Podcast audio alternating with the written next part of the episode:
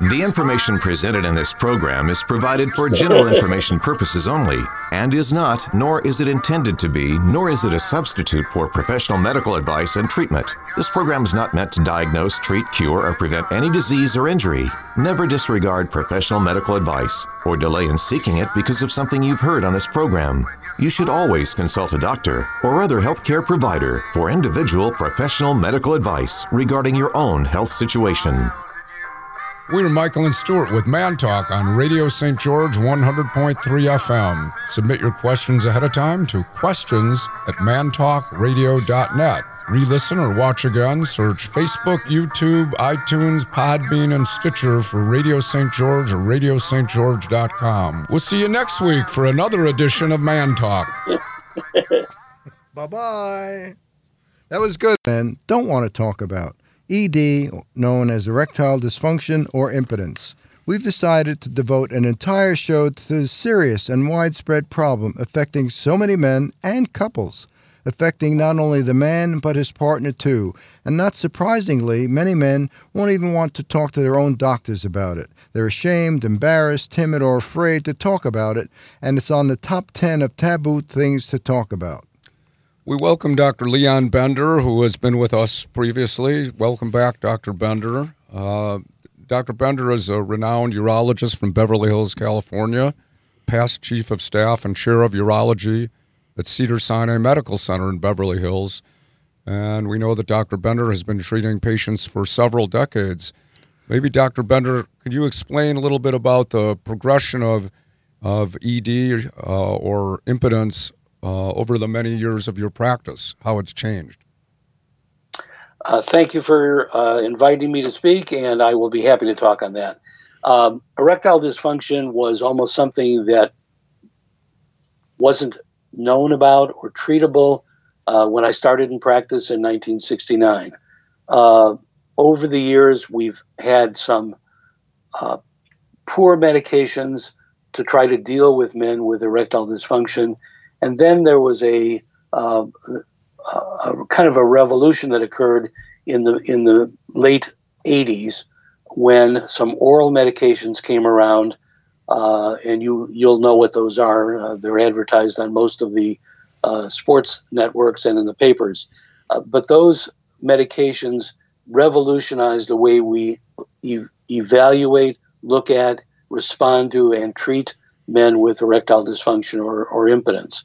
Uh, there was the this, the floodgates literally opened up when the first of those drugs came out, the little blue pill. And again, I'm not going to mention any trade names. I just want you to know about the, the generic group.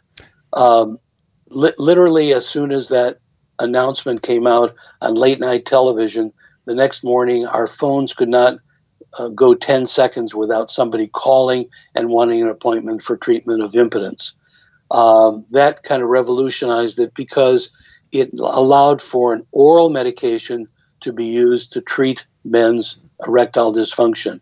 Since that time, uh, there has been uh, more progress uh, in the treatment of erectile dysfunction, and literally the latest thing that's occurred in the last six to, six to twelve months is the use of shockwave uh, uh, treatments on the blood vessels of the uh, penis which uh, is supposedly breaks up the plaques that may inhibit the blood flow that fills the penis to allow for an erection. I wow. have a I have a question, Doctor Bennett. That little blue pill you talk about. I mean, was that designed and formulated initially to solve the problem of ED? Well, that's that's an interesting story. Actually, a friend of mine at UCLA who was doing cardiac research, uh, a PhD in physiology, was uh, testing this in men to try to prevent angina pectoris or chest pain on exertion. And at the end of the treatment, at the end of the test period, the trial period, uh, he asked for the men to give the medications back as is necessary for all clinical trials. And the men refused to give the medication back. When he asked the men, why not give it back to me? They said, because I'm getting the best erections I've ever had in my life. And that kind of rang a bell. We, re- we now realized that there was a deficiency in the penile tissues, in the tissues of the, in the penis, um, that lacked nitric oxide. nitric oxide is necessary for the blood vessels to dilate and cause an erection. And the little blue pill renewed and helped restore the uh, concentration of nitric oxide. And and so th- so this wasn't, as Stuart asked, this wasn't. It was developed for the heart or vascular system, but it, but this was the byproduct. Was was it ever used for the heart or for what it was researched for by your friend? Yeah, it, it didn't actually perform well for to try to prevent uh, coronary insufficiency or angina pectoris, but it did work well in the penis. There, it also concentrates in the eye also, uh, and can cause what we call blue vision if you take the pill. Is that because the pill's blue? No, not because the pill's blue. Actually, it has another effect. It also is used as a treatment for pulmonary hypertension. That is high blood pressure in the pulmonary artery. A very, a very unusual phenomenon, but it does occur in a, in a great many young people. So, so if you take it for pulmonary, whatever you just said, do you also get an erection? You also get an erection then? Uh, no, it doesn't cause an erection. It merely supplements the ability to manufacture nitric oxide. If you already make nitric oxide and that's not the biochemical deficiency that you have, it won't help. If you lack the ability to make nitric oxide, then it will help you facilitate and manufacture more nitric oxide, which again is necessary for the blood vessels to dilate. But giving somebody Viagra or, and there I said it, uh, or a blue pill will not cause an erection. It only facilitates the ability to make nitric oxide. Well, what about all those TV shows where some guy takes a pill and then you know they're they're acting like he's got this big erection, but nothing's happening. There's no partner. So you're saying that that really shouldn't be happening. Use it as a towel rack. No, it, towel rack. Yeah, it's a great towel rack. Is that a bath towel or, or, or a washcloth? Or a hat rack. or a hat rack. A hat uh, rack. Yeah, it, actually, it requires stimulation. So you can either stimulate yourself or have somebody else stimulate you, or perhaps watch uh, a video uh, that'll stimulate you. But it requires stimulation. It doesn't by itself cause an erection. How long? How long do these medications last? Up to four hours. Four hours. I think that's what the ads say. You're talking about the effect of the effect of the medication. Yes, correct. Yes. Okay, and the effect of the medication is generally we're looking for a one and a half to two to two and a half hour response. Uh, if uh, it's most of the erections, almost all the erections I've uh, taken care of with this drug have uh, resulted in detumescence or a decrease in the erection after ejaculation. Uh, it, although the warnings on the labels say call your physician if it lasts for more than four hours, uh, I haven't seen it. It is reported, but it's very uncommon. Do you get many of those phone calls? Have you ever gotten one of those? Phone- for, yeah, for the, the, call, the call your physician Not, phone call. Call you all your girlfriends.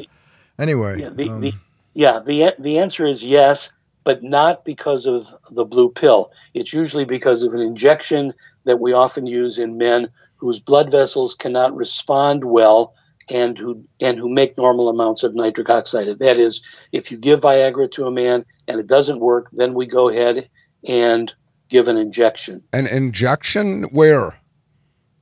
Into the penis. Ooh. Holy smokes. Smokes is right. Well, um, doesn't sound like fun, but I guess if you get what you want and you do with it what you want, I guess it's worth it, right? Well, you do what you need to do for your relationship and you know your life. That's it's not can't be easy. Well, is there a difference between erectile dysfunction and impotence? I, I hear both terms. Are they the same exactly, or are there some differences? Uh, it, it's in in men. It's the same. It's the same word. It's just it it's used in uh, uh, different advertising venues and in different uh, uh, um, medical venues differently. Okay. But it's the same thing. Michael, we have a question, an email question that was sent in relating to this subject from Ella from Fargo, North Dakota. Uh, you ever been to Fargo? Uh, not recently, Did but you I, watch the movie? Yes, I love the movie. Great movie. Great movie. Anyway, my husband and I, quote, my husband and I are 68 years old and have been together since high school. We've always had a steady and close physical relationship. The past year or so, it seems he's become more distant and less interested in me, and he doesn't seem to want as much intimacy as even just a couple of years ago. I know something is missing in my life, and I think he feels the same way, but is kind of embarrassed to talk about it. How can I get him to open up so we can enjoy some of what we used to? Wow. Well, I think I, I think this is a couples issue. Obviously, uh, it doesn't take a genius to figure that one out. They need to either talk it out or they need to have a professional help them or facilitate their talking it out. Um, and I think that's the best advice I can give. There are sex therapists who actually will work with couples and help um, them form a relationship back again. Uh, I've we, we've had a sex therapist in our office for about 15 years, and he's very been he's been very helpful in helping couples do this. And I, I, I'm assuming that that's all verbal counseling. Uh, most of it's most of it is uh, verbal. Uh, there are uh, some people, uh, and again, I don't employ them, but but they are recognized specialists who actually facilitate the the act of intercourse with between the husband and the wife. Yikes! Well, uh, going back to Ella, Ella's letter, it, if if the cause of of her husband's issue is ED or impotence, then that's not all a couple's issue, right? Isn't that couldn't that be a urological issue with the medication or the shockwave therapy or I mean you, you said that this is a couple's issue, but is that 100%? Well, I was talking about that particular uh, email that you received. That that seemed that sounded to me more like a couple's issue. There are many reasons for impotence or erectile dysfunction. Uh, w- one of which is uh, where the blood vessels in the penis uh, become uh, um, atherosclerotic, or there's hardening of the arteries to those penis vessels, and the blood vessel and the blood flow just can't get to the penis. Other reasons are med- side effects of medications. Many of the medications that we now give patients uh, for diabetes, for uh, and, and again the, the underlying disease process diabetes itself is a cause of impotence. It, it, damages both the blood vessels and the nerve supply to the penis. Um, but many of the medications that we treat for hypertension, for diabetes, for um, uh, psychological problems, uh, all uh, can cause impotence. And and the person who needs to straighten that out is the person who is in charge of the medication, usually the primary care physician. Okay. I, I, have a question, Dr. Bender. What about flipping the coin for a moment on the other side? What about, say, it's a male female relationship? And the male isn't suffering so much from impotence as we discussed it, but the female now has lost interest in sex because of a number of reasons, whether it's menopause or it's too painful, or there are a number of maybe it's medical issues. I don't know. But are there reasons that uh, in your practice you've seen women that feel the same way about what the man is going through?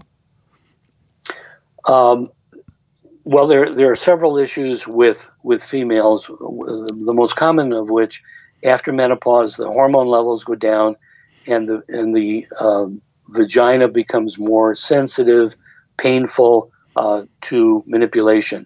And you can use uh, vaginal estrogen creams.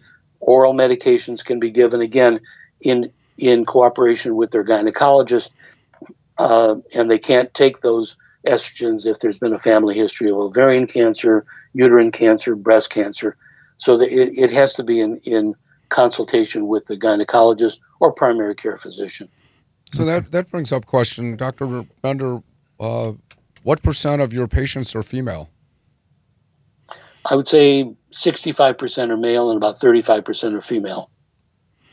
You know, I saw an interesting article relating to women's um, needs as well. And in the New York City subway system where I grew up, there are posters in the subways advertising a variety of products.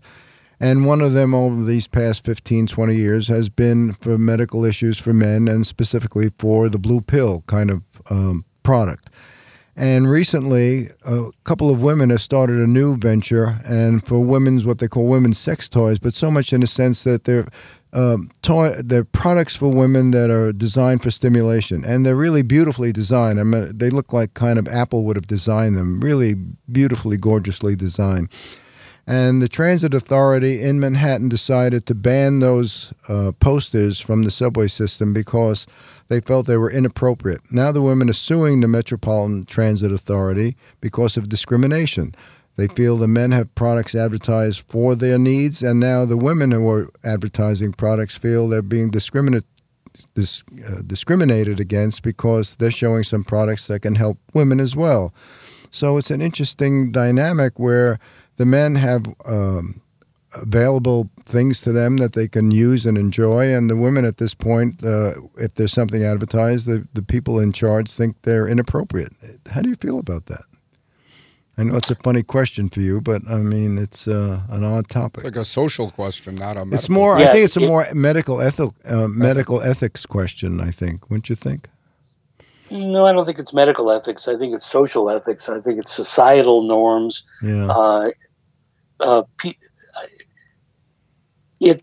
I think if we would, if we were in the nineteen in the early 1900s, and you would have advertised uh, uh, erectile dysfunction on on uh, billboards on in Times Square, that wouldn't have been acceptable. Things have changed, and and I think female topics haven't caught up with male topics because of societal norms, and they will. I, I you know everything everything changes. I think I think that'll be acceptable at some point. Mm, I agree. Hope so. so I hope so too. Back back to the uh, the, the the blue pill idea. We, we noticed over the I think it was the NCAA basketball tournament, the Final Four, and the whole tournament. There were a lot of ads for I don't remember the names of the companies. I don't really want to promote them if they don't pay us. Uh, but it seemed like you could now get these pills uh, oh, right. on, online just by calling 800 number or, or online services. Do you still need a prescription? I understand that, that the blue pill and some of these have come off of patent, patent after a number of years. But you see them advertised on TV. Do you, do you need a doctor? It would sound like you don't. From uh, again, I haven't been involved in this, but I've seen the same ads you have, and I think it the the drugs cannot be distributed without first consultation with a physician of over the internet, which I think is, fr- from my standpoint as a personal physician and taking care of people directly by touching them, I think it's wrong to do that. However, uh, the FDA apparently has uh, allowed it, uh, but it's still in consultation with a physician. In other words, a patient would have to would still have to online describe what their problem is, see if it fits into a certain scenario, uh, and then uh, the physician would either allow it or disallow it. But I think there's, I know there's a physician involved in it. Okay. But again, it, it's not, it's not hands-on touching, talking to the patient in a in a face-to-face meeting. It, it may be Skyped, it may be uh, just internet connections. So the, I think you mentioned that there are side effects. So it seems like that could be, you know, kind of a gray area of medicine, if you call it medicine, to. Well, that's a. I have a. What kind of side effects could there be with, uh, say, the blue pill that's been around for 20 years? I mean, what, what kind of side effects can you expect from that? The side effects can be headache, dyspepsia, or an upset stomach, uh, blue vision, and again, no, there's no harm to these except people need to be told what the side effects are, as we do with any medications. Uh, people should know the side effects of any medication just so that they don't become alarmed and wind up in the emergency room if they have heartburn or a headache or see blue vision. If they're warned about it, there's no damage to the retina or to the eye if you see blue, but you're you're basically warned. If that happens, you should contact your physician. He'll advise you what to do. If uh, generally, I tell people to to uh, to not use that particular pill again, or I switch them to another pill. I mean, if they, I think they also say if you have a heart condition or something like that, you should refrain from using that thing. It's too much stimulation. Is is that something that uh, they should be aware of? No, it's it. It's not because of the stimulation. It's because there's a drug that's used called nitroglycerin or nitra- nitrates that are used for coronary insufficiency, chest pain, uh, people with coronary artery disease, and it's contraindicated to give these pills to people who are on nitrates or nitroglycerin because it can lower the blood pressure. They can go into shock and die. Mm-hmm. I thought that you start. You, I think you said that the first side effect was headache. I I thought that was kind of wasn't that like a cliche? Yeah, and women are. Oh, I have a headache tonight. Mm-hmm. That was there was an old TV episode of you know the woman wanted to know why the the partner never initiated sex, and the guy said, "Because I'm always ready, and you know I'm just here waiting for you." I don't know if that's totally relevant to you. I don't think so. You don't think so? Okay. No. well, you'll edit that one out, Stu. Okay, good. Anyway, what else do we have, Michael? Well, I you know I still feel bad for Ella and Fargo, um, and we have a little disagreement about whether this is a medical problem or a or a relationship problem. And I, you know, I think that they're so intertwined. If you if if one partner, if the if the couple has had a close, intimate relationship for many many years, and then it's dissipating, there's a reason. It's either one or both people are having issues. There was a great movie with uh, Tommy Lee Jones and Meryl Streep a few years ago. I forget the name of it. But they were having uh, sexual issues after being married for many years, and it just wasn't happening. And uh, they were advised to see a uh, sex therapist, and he was reluctant to go, but she convinced them finally, and they finally go, and they're sitting on a couch in front of the sex therapist, and she's asking them very intimate questions about their sex life, and he doesn't want to discuss it and she's kind of wiggly about it also. But finally, she opens up and says, and she, the sex therapist, what do you enjoy? And she starts getting into what she enjoys, and he's sitting there squirming in the chair because she's revealing all these secrets of their sex life. And finally, she suggests to them, um, I think you should do what you've never done before. And she's suggesting to him what he should do to her and what she should do to him. And they're both kind of, their eyes are rolling over and glazing over, but finally they agree. And she tells him, Why don't you go to the movies and practice what I just described to you? And so within the theater, and it's a pretty riotous scene about what's going on and the popcorn flying all over the place. But I, I remember that one now. and I and I do too. Was yeah. that was that the one that was there was some rehearsal with a banana? I believe. I don't remember that part, but uh, I think the repartee repartee between both of them and the sex therapist was quite amusing and um, kind of real in a way for many people if you've gone through any of that stuff. Well, especially when relationships start out and and you know the the physical aspect of, Wears a new relationship. Yeah, they wear, wear out. Wears off. Not for me or you, but no, for some not. somebody apparently. Well, that's in any relationship, I guess. You got to keep it fresh and find ways to do that. It's well, not I'm sure it gets more and more difficult, especially if if one partner has a physical or emotional issue that's not allowing them to perform. You got to talk it through. Like any relationship, you have to have dialogue, and if you have conversation and open up and are honest about it, and reveal what you're going through internally or uh, mentally and the other person understands that and can accept that, and then you open up a dialogue and it makes it more just convenient to have a relationship and uh, freshen it up and understand each other's problems. So. Yeah, it's it's easy to take partners uh, for granted, and I think that that probably contributes to complacency and uh, boredom. S- somebody taught me once that complacency is worse than stupidity. Mm, well, ever ever hear that one? I know a lot of complacent people. You know any stupid ones? No, none at all.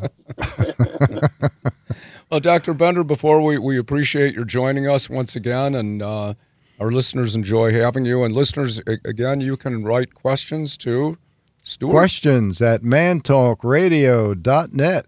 That's Again, questions at mantalkradio.net. Send them in, and we'll try to get as many on the air as possible. That's right. Uh, again, we thank Dr. Bender from Beverly Hills, from Cedar Sinai Medical Center, for joining us again today and on this most important topic. And uh, Stuart and I would like to tell you to stay happy, be healthy, be healthy, be happy, or stay healthy and be. Do happy. it all. Do it all. Be happy and happy and healthy, and tune in next week for another edition of Man Talk. Bye bye.